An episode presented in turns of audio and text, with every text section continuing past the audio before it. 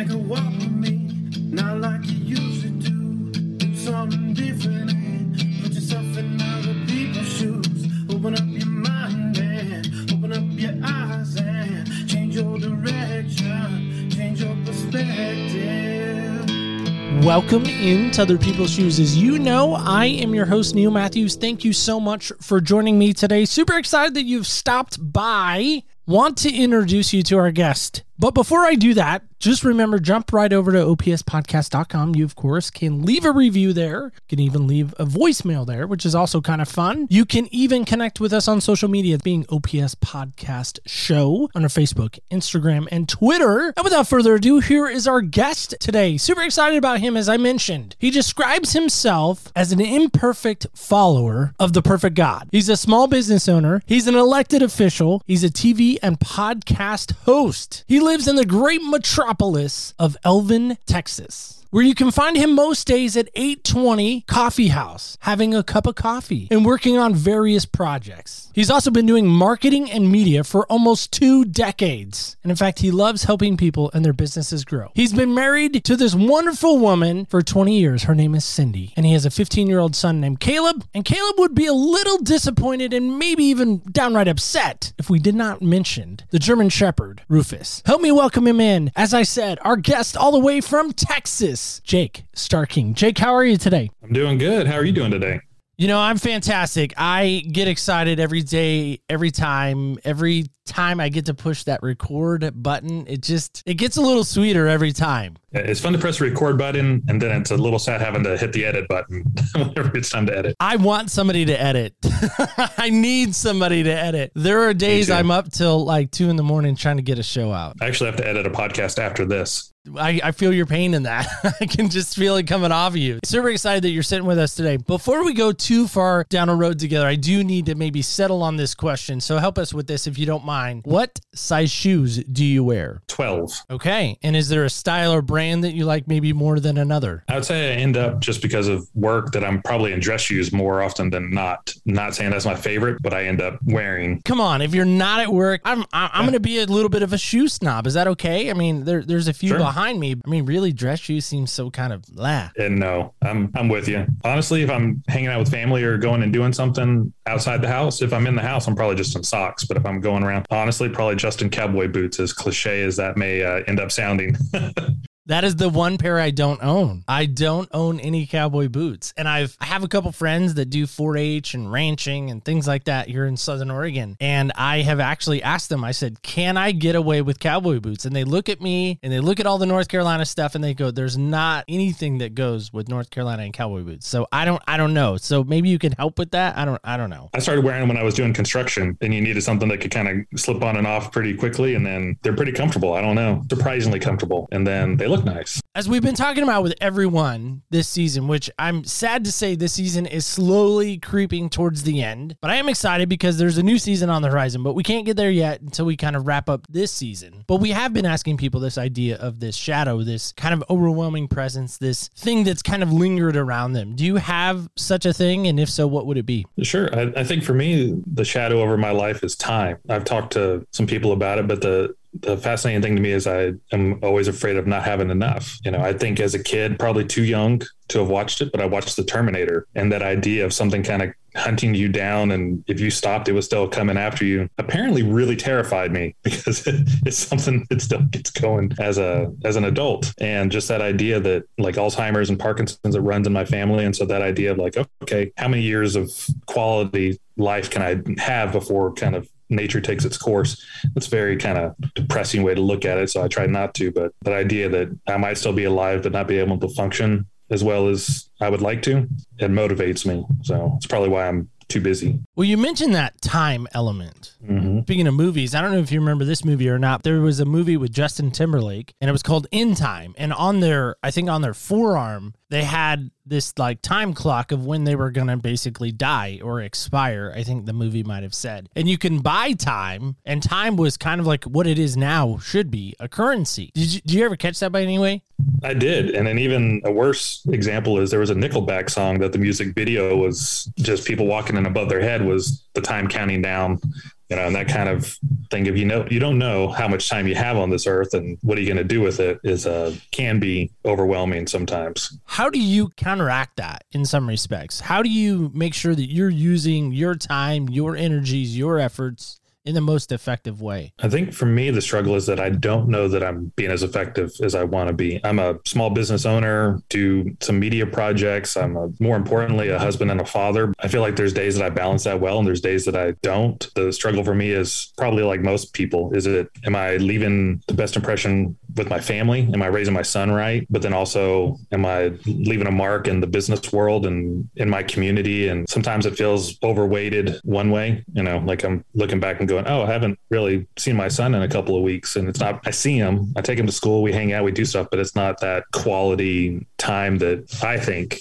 as a parent I should be having with my son. For me, it's a matter of being cognizant of it, try to be real intentional with my time period. And so being real intentional with my time with family and and then business and try to be present wherever I'm at. But how does Jake stay present? Man, I think one of the things that I tried to do and my wife would probably tell me that I fail at it is leaving my phone at the not at the door, but you know, come and set it down and not mess with it. Extenuating circumstances you know, we've had leaks at the coffee shop. We've lost power. There's been calls from other officials for different things that I have to take, but I try to try to not live on my phone. The problem being that nowadays your phone is, I think I probably use it 10% for actual phone calls, and the other 90% is social media, which as a marketing guy, you're constantly on it. And then you have text messages and email, and it's all right there in your pocket. I try to be real cognizant of turning off notifications. That's probably been the biggest one for me is just turning off the notifications where you don't hear them, that constant beep, beep every time you get something. It's not the easiest. And then at work, if you're in a meeting, for some reason, that seems easier to me. Like if I know I'm going to be in a meeting for an hour, shutting that off to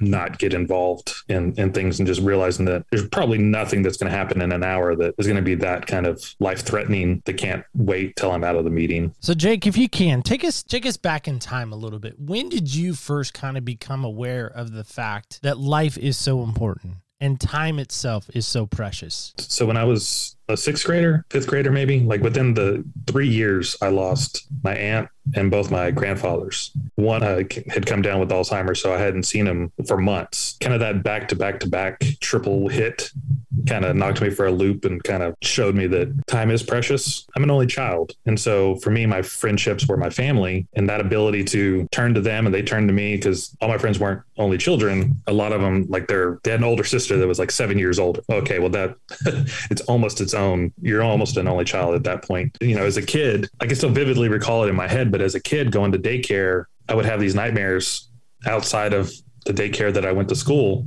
it was just this bottomless abyss. It was just this huge, I guess nowadays you would call it a sinkhole. And it was just terrifying that I was afraid of falling into it. And I don't know what that kind of means, but I know that that is like my earliest dream that I can remember anything like it. So that and just that idea of time is if I stop, the world's still going, the Terminator's still coming after me.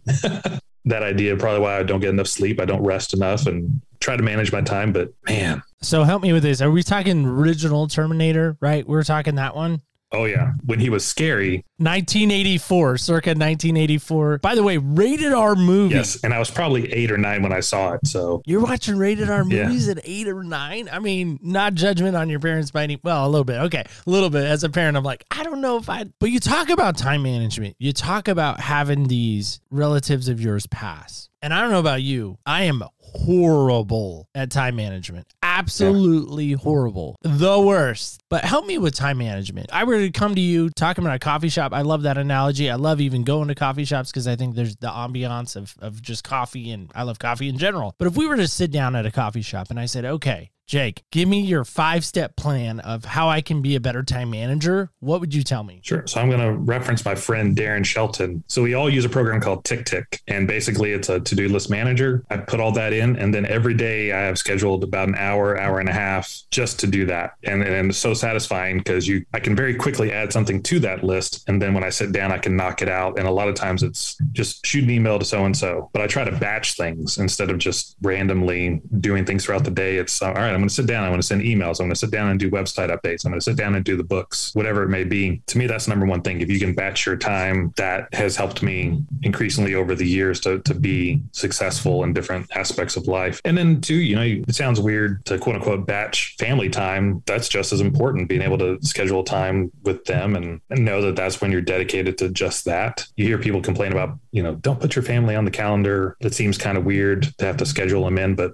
if it's in my calendar, I'm doing it. And so to me, trying to have that, and it's a little bit easier after five o'clock I don't necessarily put it in my calendar for that because it's when I should be with them. Batching time is my number one kind of hint. So going back, let's talk about grandpa for a minute. What did he teach you about life that you maybe still carry to this day with you? Sure. I think he was one of the first one, well, both of them, but the, the one in particular that had Alzheimer's taught me about timelines. I mean, it, it sounds really ridiculous, but that idea that having an eternal timeline versus a daily timeline or even my lifetime the idea that it probably drives a lot of people crazy now, but like when we would play as kids and he would help, it really didn't matter who won. It was more that you enjoyed the time together. And obviously, someone would win, someone would lose, but it wasn't like this cutthroat, I'm going to destroy you kind of one upmanship with him. I also remember sitting on the front porch because they had a huge front yard. And just some of my favorite memories as a kid is sitting in that front yard and watching cars drive by. They were retired by the time I was born, being okay sitting there and not doing anything. I'm not really good at it, mind you. I'm not good at just sitting there, having that peace and just he he kind of worked. He went, he was in World War II. He was shot in like a quarter inch from his heart. He ended up surviving, getting home. He did exactly what we're told as Americans to do. He went and fought for his country. He came back. He worked the job for 25, 30 years, whatever it was. Retired from, it wasn't the same company because it got bought a couple times, generally one company. And he just was okay with taking a breath and not being so on the go all the time. That obviously made an impression on you, right? Absolutely. So if we're gonna fast forward, you're now a grandpa, grandkids coming over. That's probably way in the future, I know. Hopefully with my 15 year old son. So. Okay, good. Let's knock on wood on that one, right? But in that, what do you hope to pass on as a legacy for those grandkids if you have an opportunity to to be with them and sit with them? Hopefully to be able to pass on that idea of giving back and, and servanthood. I, I say all this as someone who fails at it on a regular basis, but I'd rather, I tell people all the time, I'd rather fail trying to do something than succeed at doing nothing. If I could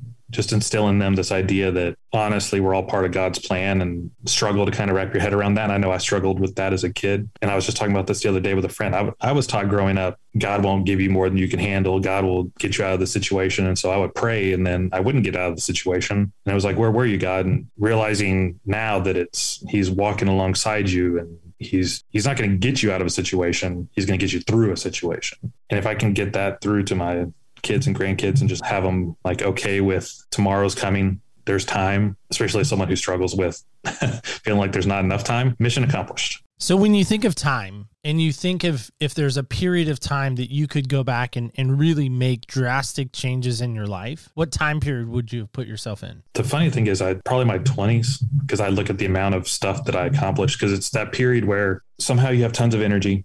You don't necessarily have kids yet. You're out of school, you're making money for the first time and you have these kind of opportunities. I don't know that I regret anything that I've done, but yet also I kind of wish I would have not done some things. And that idea of just, again, just this amount of energy that I had back then, I don't know that I have much to represent that now at 42. And so, what could I have done to have made more of an impact then that would make an impact today? Laying the groundwork in my 20s for what I'm doing now versus starting at 38, starting at my own business. it would have been nice to be that 15 years ahead. But time is the one thing that is undefeated, as far as I've been told. Oh, yeah. Even though Tom Brady, I, I love him, some hate him. I think he's phenomenal. Somehow he is beating the odds as far as playing into his, I think he's like going to be 45, maybe 46, because I guess he's coming back this yeah. season, supposedly. I don't know. But I really wonder about this for me and, and maybe even for you, because we're the same age. So that's awesome. But I wonder about this. When we're done and everything's gone and, and all the music has faded and we're in the ground, I mean, I really want to feel like I've made an impact. I really want to feel like I've made a difference. That does drive me. Does that drive you in any way? And if so, maybe speak to that.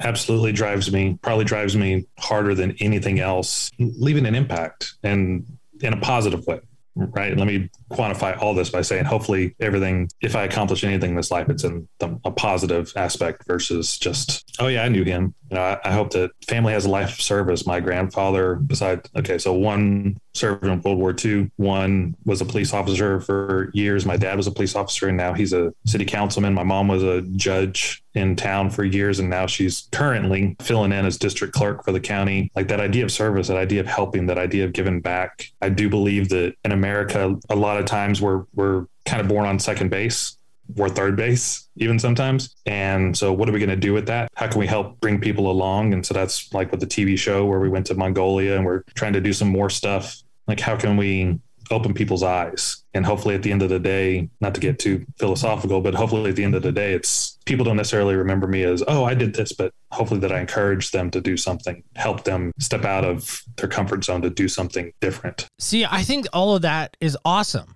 it's that legacy. It's that I don't want to be remembered yes. for my name in lights in the big marquee. I don't want to be remembered in the, you know, in the newspaper, you know, this amazing thing or being on 2020. I mean, that'd be pretty fun. Or this amazing TED talk I gave. You know, I gave a ton of money to Microsoft to build a well in Uganda, whatever. But at the end of the day, was I encouraging people? I have that drive too. Now I know what drives me, but what drives you in that respect? That's I kind of wish I knew.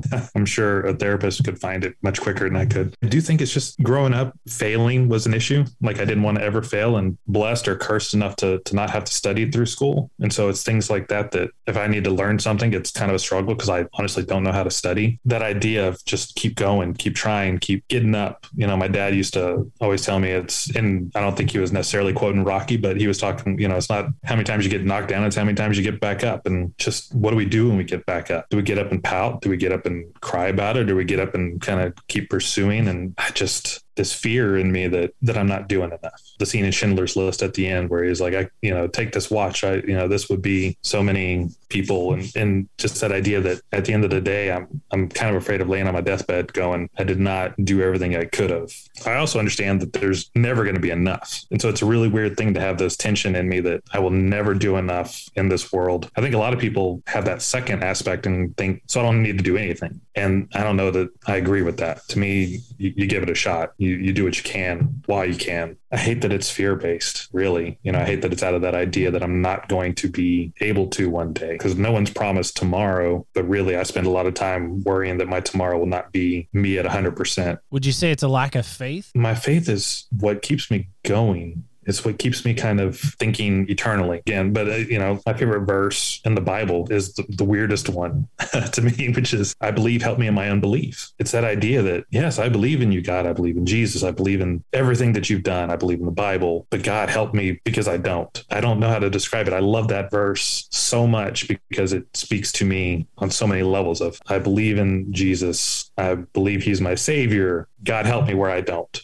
I don't have faith in in what you're doing in my life. And I can even track it back to there was a moment where years ago I went to I went to a follow up job interview so I could meet the team. This is back during the recession in 2008, 2009. I had the job, supposedly. I was just coming to meet everybody. Showed up, met the boss and he was like, let me, let me talk to you for a second. And he pulled me into the room and I was like, oh, this is neat. I get to meet the owner of the company. He was like, hey, someone lied to you because you don't have a job. We're not hiring. This has been a big mistake. It's payroll and I need you to leave. And I was like, oh my God, you know, this is after being out of work for six months to a year. And me finally thinking, oh, I can go home and tell my wife I have a job and things are going to be smoothed out. And I just remember going home and crying out to God and kind of being angry and kind of going, okay, clearly me telling you what you need to do for me is not working.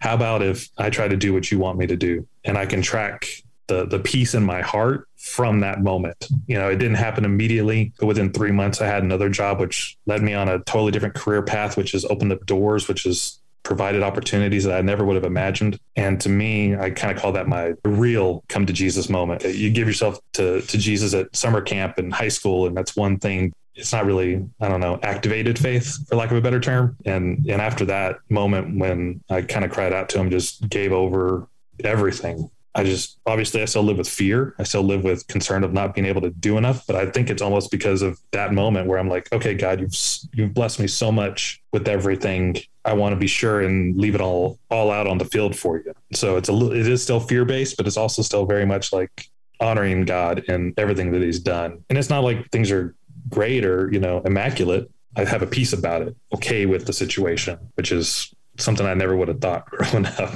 That has got to be the most awkward moment I've ever had someone to describe. Rolling into the job, thinking you got it, meeting the team, shaking hands, kissing babies, as I say. Yeah. And somebody's like, Jake, you look hideous today. Come here a second. State Farm reference, sorry. Like, listen, I'm going to need you to go because you don't work here. You're not even on the payroll, and I got to pay the people that actually do work here. Seriously, walking out and everyone that I just met saying, All right, man, see you Monday. See you, you know. And I'm just staring at them going, Y'all have no idea what just happened. And I was in Katy, which is like 40 minutes away, and I was just crushed. How does that conversation go when you get back to the ranch to your wife? I know there's probably not a ranch. Everything in Texas, I feel like, has a ranch. But when you get back home, how does that conversation go with your wife? Well, it was the weirdest thing because you know the the meeting was at like one, so I was back at two or so, or you know two two thirty, and Cindy, my wife, was at work, and I I just called her and said, "Hey, I need to talk to you." And I don't even remember if she called me or she just kind of came home um, because I was all prepared to tell her about, "Oh man, this place is going to be great. It's really fun. It's doing something that I love to do," and then just having to tell her like, "Look." No, I don't even remember what I said. I just remember she comforted me and she said it was going to be okay. And at that time, not that not that we didn't go to church, not that we didn't have our faith, but like now I feel like if that were to happen, she'd be praying for me. She is and she does, but at that moment there wasn't like let's stop and pray. It was just like okay, we'll figure it out. We'll we'll see what can happen. Yeah, like you said, it's the strangest thing, and and it is such an indelible memory. That's hopefully why I try to treat people better. And and I don't even think it's the people that were trying to hire me's fault. It's just I, I still to this day don't know. I know the people, I know the company, but I'm never going to ask because I don't I don't know that I want to know the answer to that. And I'd be curious if he remembers. Right? I would be curious if he remembered that.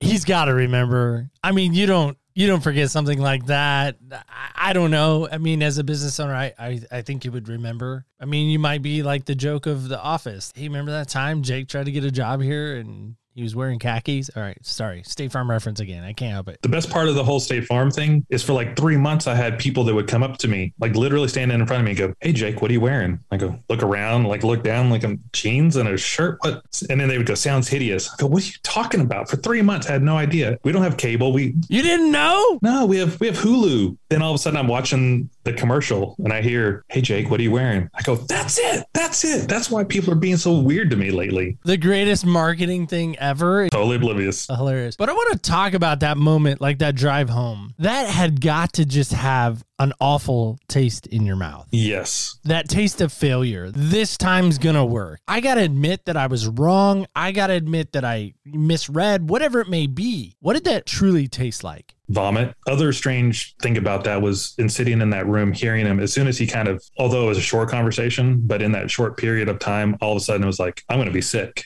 I will be the laughing stock of this company because he just fired me from a job I never had and I'm about to throw up all over him. Walking briskly out the door, waving goodbye to people who were telling me they'll see you on Monday, finding a restroom and just kind of hyperventilating there for a little bit, driving back and just the I'm not going to lie, having that feeling of like, if I just ran over that barrier and died, would my wife be better off? Would my son be better off? I can't even get a job. I can't provide for my family. I think that's where the heart to heart with God came in. That drive home was just like my, my hands were numb, palms sweaty, driving for 40 minutes, kind of hoping that she was going to call me like the most, I don't know, discombobulated for I've ever felt in my entire life. It was just, it was horrible. I don't wish that on anybody. But I feel like that adds into the element of what we're talking about today. This idea of having time, this idea of feeling a failure, this idea of I do think shadows can take on multiple shapes. Yeah. And I think it can be that overwhelming presence of if you allowed yourself to stay in that failure, if you allowed yourself to say, I thought this was the time, if you allowed yourself to say, How am I going to save face with my wife, with my family, with whoever? All of that stuff comes into play, I think, tremendously. So was in a field that I knew. It was marketing. It was all stuff that I knew. And I had just branched out to prior to this whole situation. Like I had the worst time in the world and that I tried to start my own company right before the recession. That is kind of what led to me trying to find full time work. And then again, after having that kind of confession to God of being done telling him what to do, I ended up getting a job where they were hiring so badly. Literally, the question was, Do you know how to use a computer? And I said, Yes. And I said, Great, you're hired. I think it was God showing me that there was still value in me because it was learning a skill set that I had no idea what to do. It was construction, engineering, and logic and stuff that I had never done before, but I knew how to use a computer pretty well from video editing and everything else. And it taught me so much about work ethic and just not stopping. Like if there was work to be done and needed to get done, there was no punting till the next day. And so again, really just that horrible moment followed was seeing a grace that I'd never experienced before and being able to look back month after the situation, three months after the situation, going, could that have been the best thing that ever happened to me? And I look back on it and think, yes, because until that moment, it was very much me telling God, here's what I want you to do for me. Here's what I quote unquote need. That is not the way to live life, in my opinion. When I kind of gave up on that, let go of the reins, so to speak, it was very much more calming. So when I hear you say all this, I think I'm not a doctor, never been to medical school. I've never even been by a medical college as far as I know. So I'm not going to give you a diagnosis, but I almost feel like as a as a friend if we're if we can use that that friend word in this moment. Sure. I think it all kind of comes back down to control and a lack of control. I want to be in control of my schedule. I want to be in control of how long I live. I want to be in control of my success and my failures. I want to be in control of it all. And one of my favorite bands for King and Country, they have this song, ironically enough, called Control. And the first opening lines of the lyrics say this it says, You ask me to let go, but I thought I knew better. Afraid of surrender, of what I don't know. I've always had a plan, but now I'm so weary, I can't see clearly, forgot who I am. What do you think when you hear that? To me, it all strikes a chord except for that last line. To me, the last line was, I'm not who I should be, that I'm not what God wants me to be, a work in progress, and I'm screw up all the time. At least, again, at least I'm failing in my reaching out to, to be more Christ like. I am never one to throw rocks at a glass house, especially one that I'm living in, right? I think I messed that Yeah. up, but you get what I'm saying. I struggle with that too, man. I think on some level, Yeah. we all struggle with control. We want to control again that schedule, that calendar. We want to control our legacy. We want to control our failures. We want to control it all. And I think that's why I hate that song growing up as a kid. I grew up in the church. Sounds like maybe you did too. I surrender all. It's like, no, I surrender like 5%, God. I give you five. I got you five. I might give you 10, 15 on a good day, but all, oh, that all word I, I really hate. Makes me think of all the areas that I'm not giving him all. And you're right. That's one of those songs that you sing, and then you go on about your day. You know, I remember singing in church, and I probably give was giving God my one seventh of my all, right? My Sunday. And then Monday through Saturday, there was not a lot of God involved. Thankfully, something has changed. One thing, becoming a parent will do that to you, in my opinion. Trying to to to raise a son in today's world, get up and do the YouVersion Bible studies in the morning. It's not a whole lot, but it's more than I had growing up. Well, Jake, I want to give you an opportunity right now. If you somehow, some way, we, you know, we put you in the old school Astrodome, you know, I feel like we need to talk about the Astrodome just, just maybe for a moment. You remember the Astrodome? Uh, not only do I remember it, my grandfather, the one that I was talking about, he worked for a company that provided the AstroTurf. So him and my mom, my my grandparents and my mom got to have a picnic on the turf before the Astrodome ever opened. That's pretty awesome. Do you know the seating capacity of the Astrodome by chance? Oh man, Just give me a guess without Googling. You can't Google. That's the only rule. a lot smaller, maybe eight thousand. Wow, you're way off.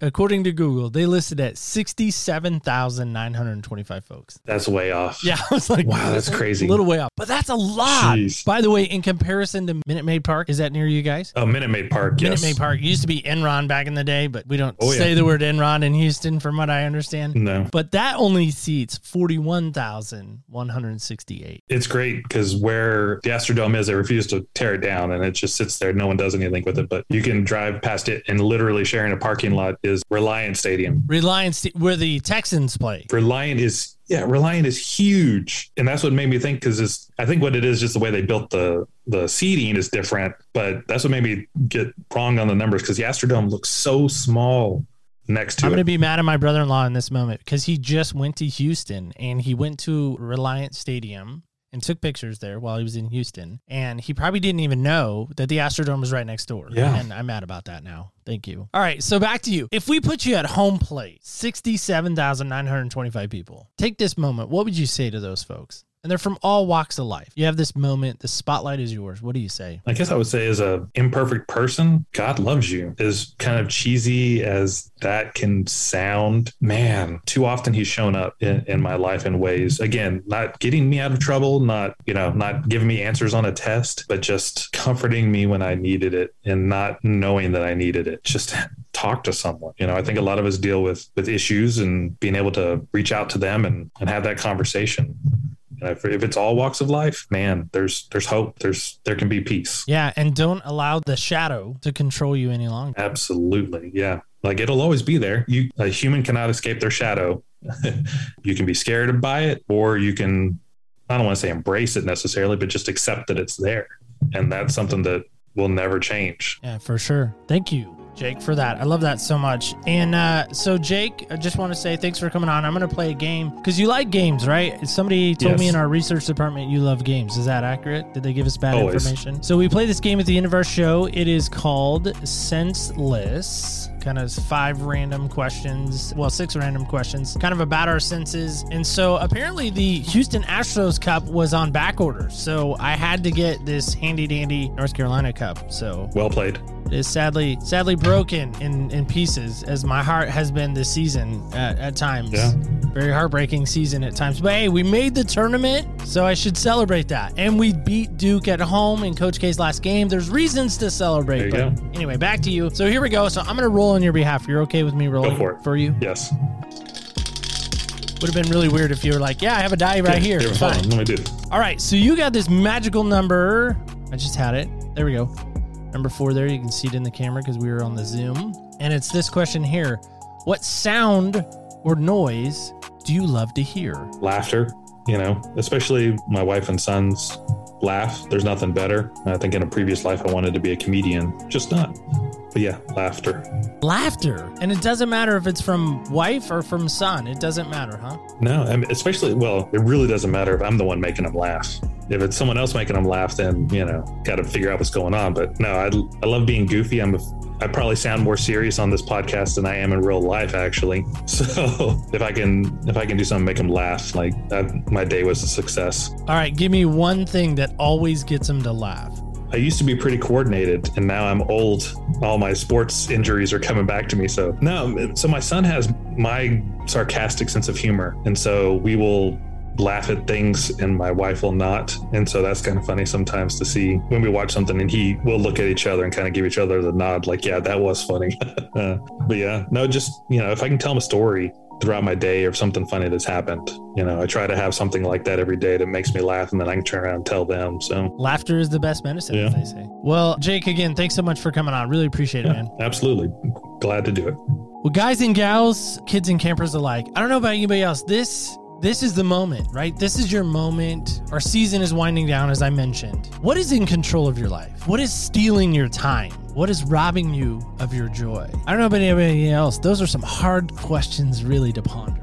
They really are. So I'm going to narrow it down to one. What is in control of you? What are you giving control of? And I think, listen, I'm guilty of it too. My phone is the worst. I've gotten better according to according to Apple. They've told me every week my screen time is lessening by the week. But what about the others around me? Is their time lessening by the week because I'm on it so much? Their time lessening because I'm putting something else in front of them? Hmm, tough question to ask. So this week I want to challenge you as I do likewise. Let's see if we can lessen our time with our phones and our devices and our other things. Let's increase that time with those around us and really pour into them and be intentional about it. If you do that, let me know. I'd love to hear. OPSpodcast.com. You, of course, can let me know there. You can leave a voicemail there. You can leave a comment there. You can even let us know on social media at OPS Podcast Show on our Instagram, Facebook, and Twitter. Love to hear from you there as well. And just remember this before we go. Remember this. Do not ever forget. Remember when you walk in other people's shoes, you really do get a different perspective on life. Thank you so much for listening and stay tuned till next week when we walk in other people's shoes.